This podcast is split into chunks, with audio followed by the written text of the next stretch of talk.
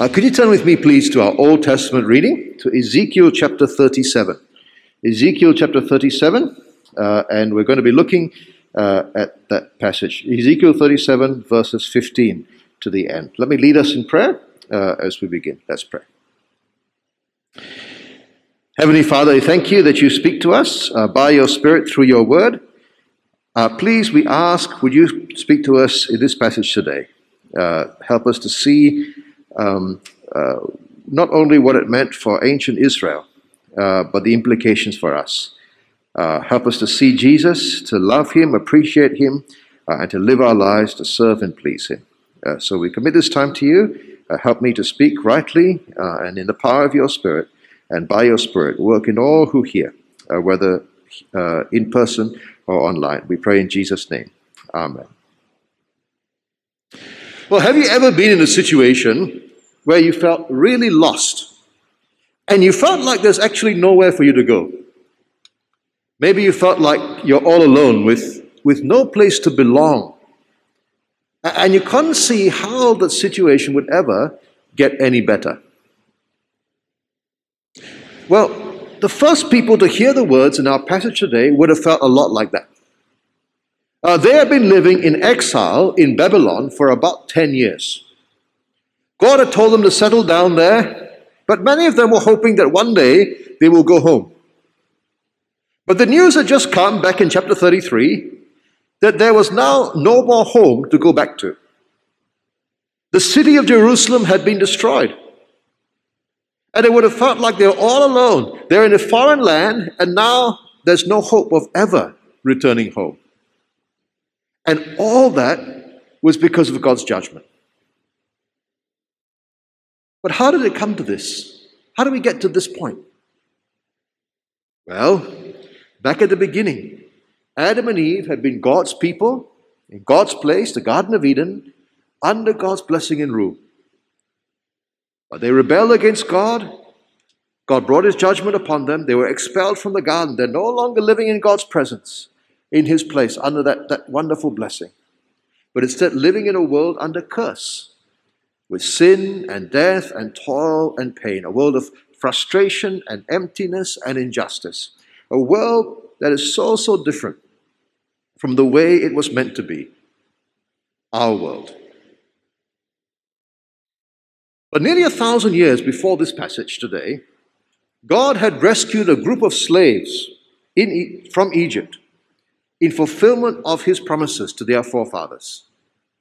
He had brought them out and said that he would be their God and they would be his people.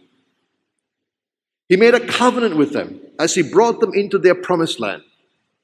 And if they obeyed him in the land, then they would experience his blessings. But if they rebel against him, they would experience his curse and ultimately be removed. But like Adam and Eve, Israel sinned. They turned away from God, they turned to idols, and God brought judgment upon them. initially, they were divided into a northern kingdom and a southern kingdom. And then the northern kingdom had been sent into exile more than 100 years before Ezekiel's time. And then 10 years before this prophecy was given, Ezekiel and the smaller group from this southern kingdom went into exile in Babylon. And Israel had been prophesying to this small group in exile in Babylon that the majority of the country back in their land would also kana. And this group, the Jerusalem, in Jerusalem, that southern kingdom, would also be destroyed. And now this has just happened. The southern kingdom was utterly ruined. The rest of her people taken into exile. And even though God had promised David that his dynasty would last forever, the Davidic king was no longer on the throne. All God's messages of judgment had been fulfilled, and now it feels like there is no hope at all. But on the other side of the judgment, God is now giving Ezekiel a message of hope for the future. Uh, in the first half of Ezekiel 37, he saw a valley of dry bones, and those dry bones came alive again. And God said he would raise Israel from the dead as a nation. And he would do that by giving them life, spiritual life, by giving them his spirit. And then that brings us to our passage today, which is telling us more about what God would do.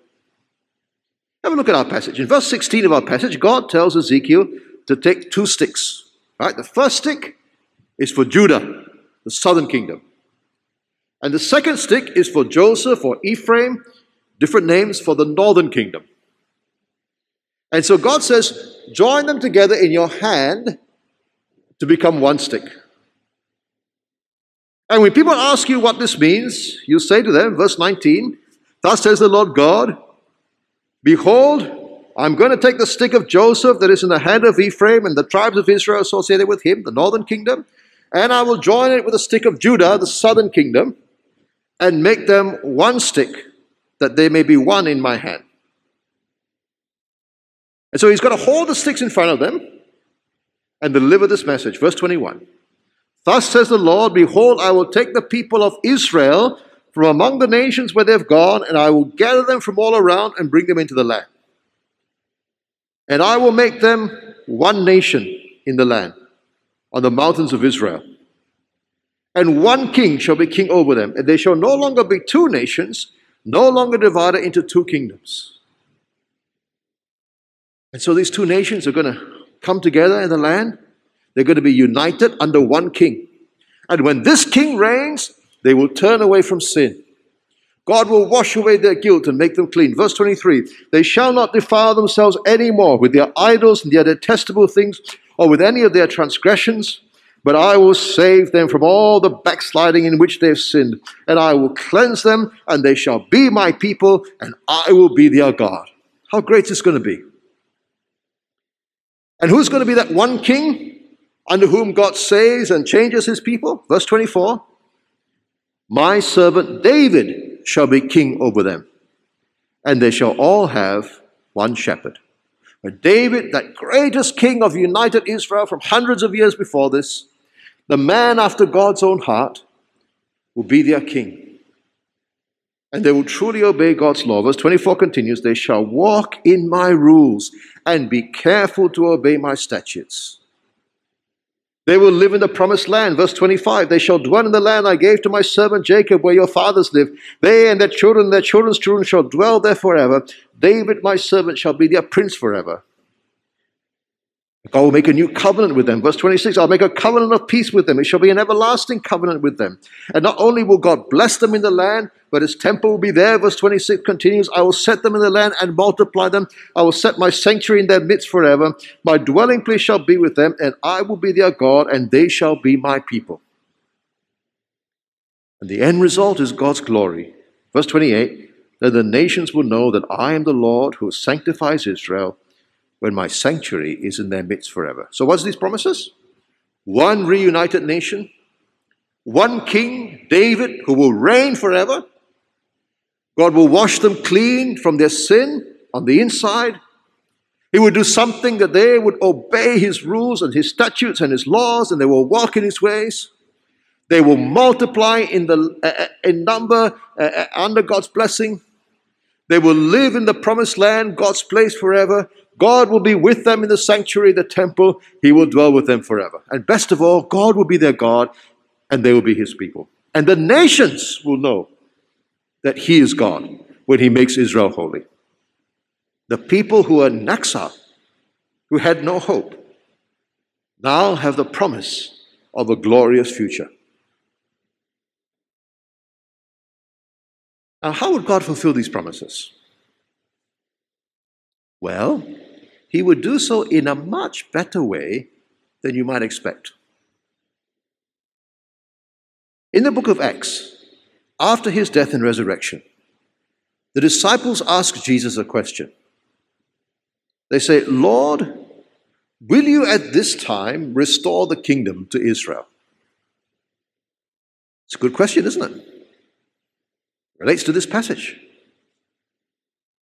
Jesus told them not to worry about timing but that they would first be his witnesses in Jerusalem, then in Judea and Samaria, then to the ends of the earth.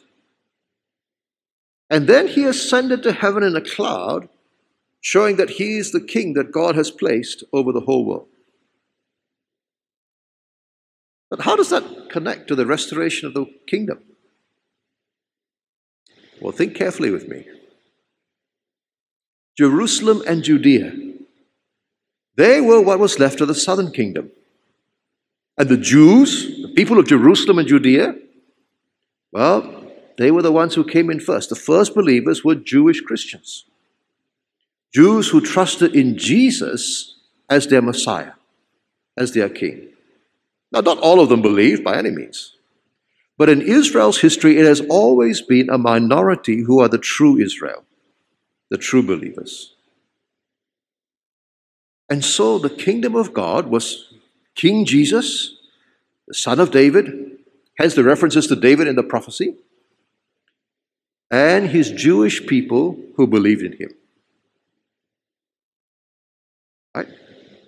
Stage one. And the next stage, what happened? Well, the gospel went out to the Samaritans. The Samaritans were the remnants of the northern kingdom. And when people from Samaria came to trust in Jesus, they too came under his kingship. They too came into his kingdom. Stage two. Now, not all of them believed by any means. But in Israel's history, it's always been a minority who are the true Israel, the true believers. And so by the end of the next stage in Acts, we have the true Israel from the southern kingdom and the true Israel from the northern kingdom under one king, King Jesus.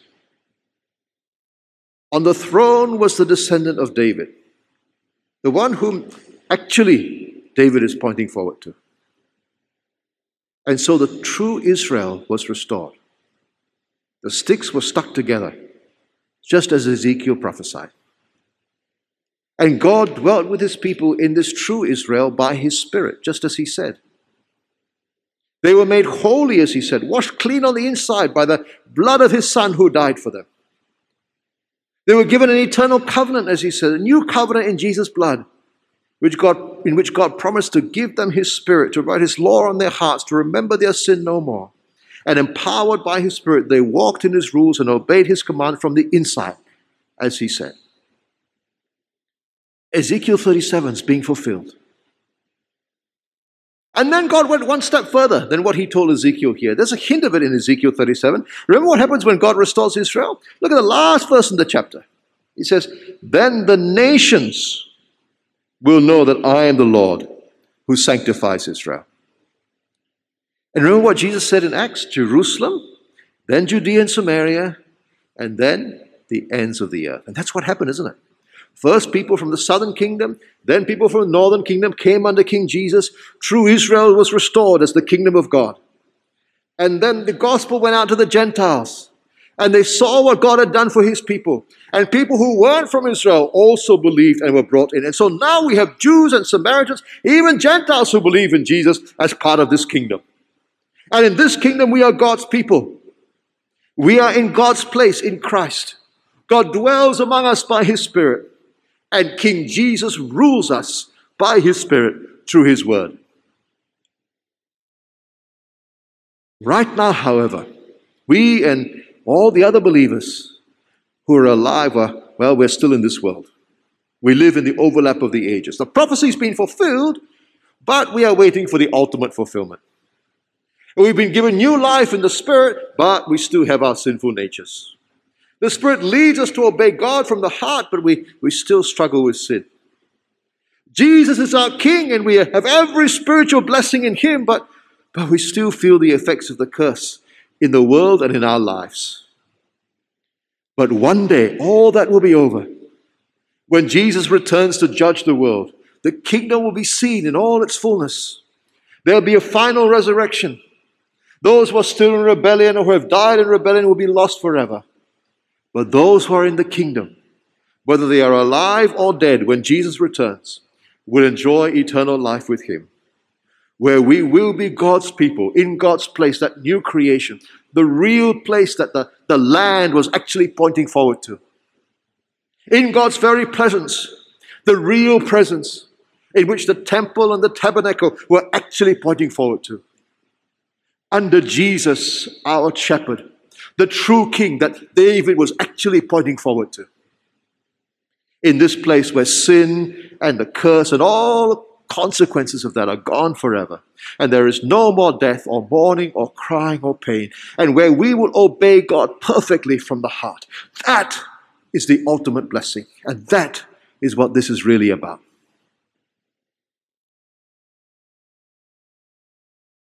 Now, what about today? What are the implications of this for us in our, in our daily lives today? Well, let's think about it. First of all, looking back, the passage reminds us just how grateful we should be to be part of God's people. Remember, all these promises were for Israel. Most of us were from the nations. But when God saved his Jewish people by bringing them under Jesus as Messiah in fulfillment of prophecies, we saw what he did. We saw how great God is who made them holy, and we believed in him as well. And God brought us in, made us part of his people.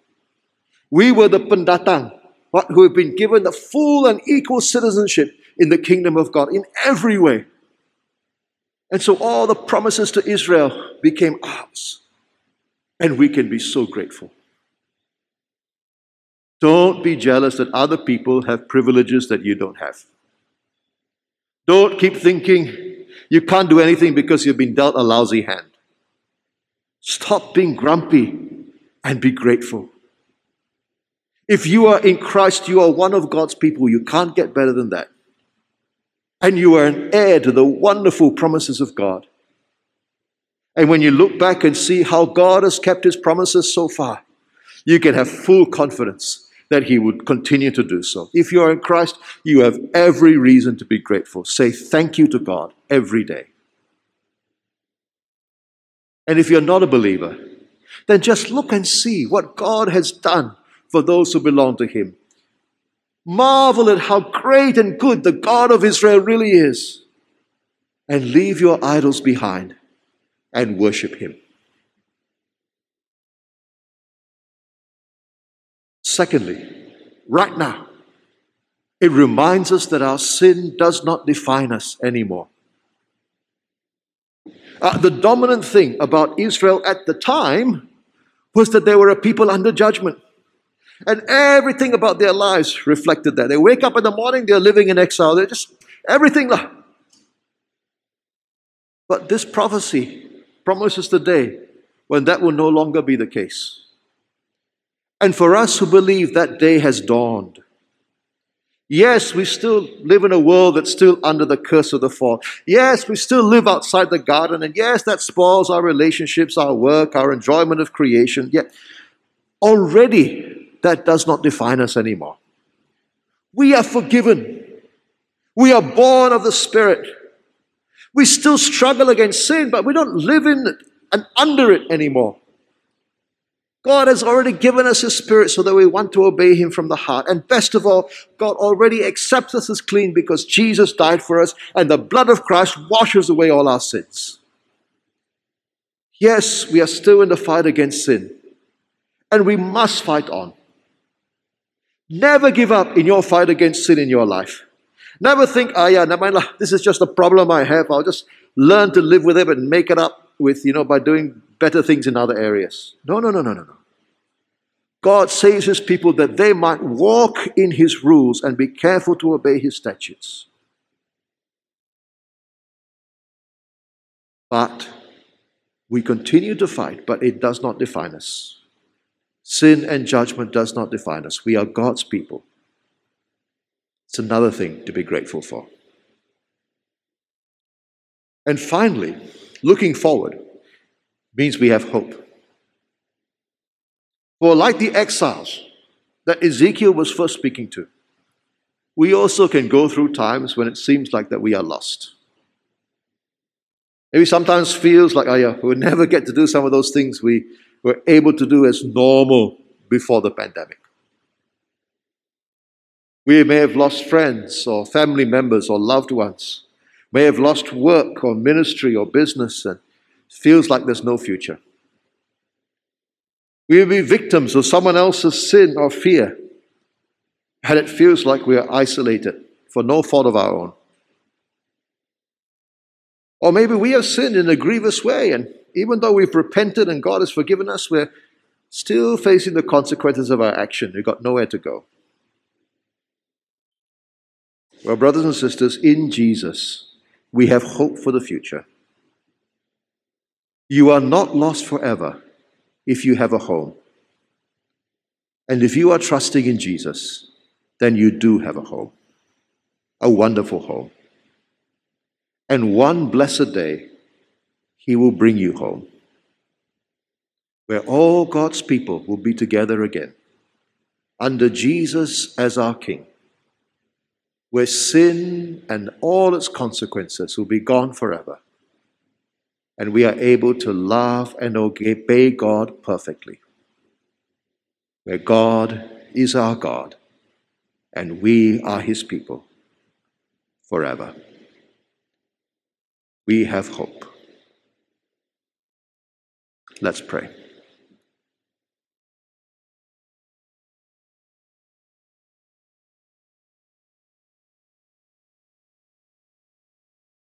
Heavenly Father, in your Son Jesus Christ, you have given us a true faith and a sure hope.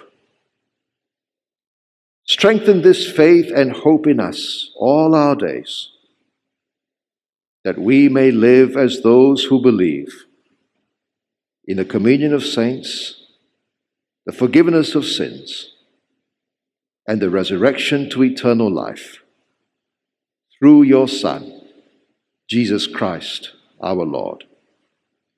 Amen.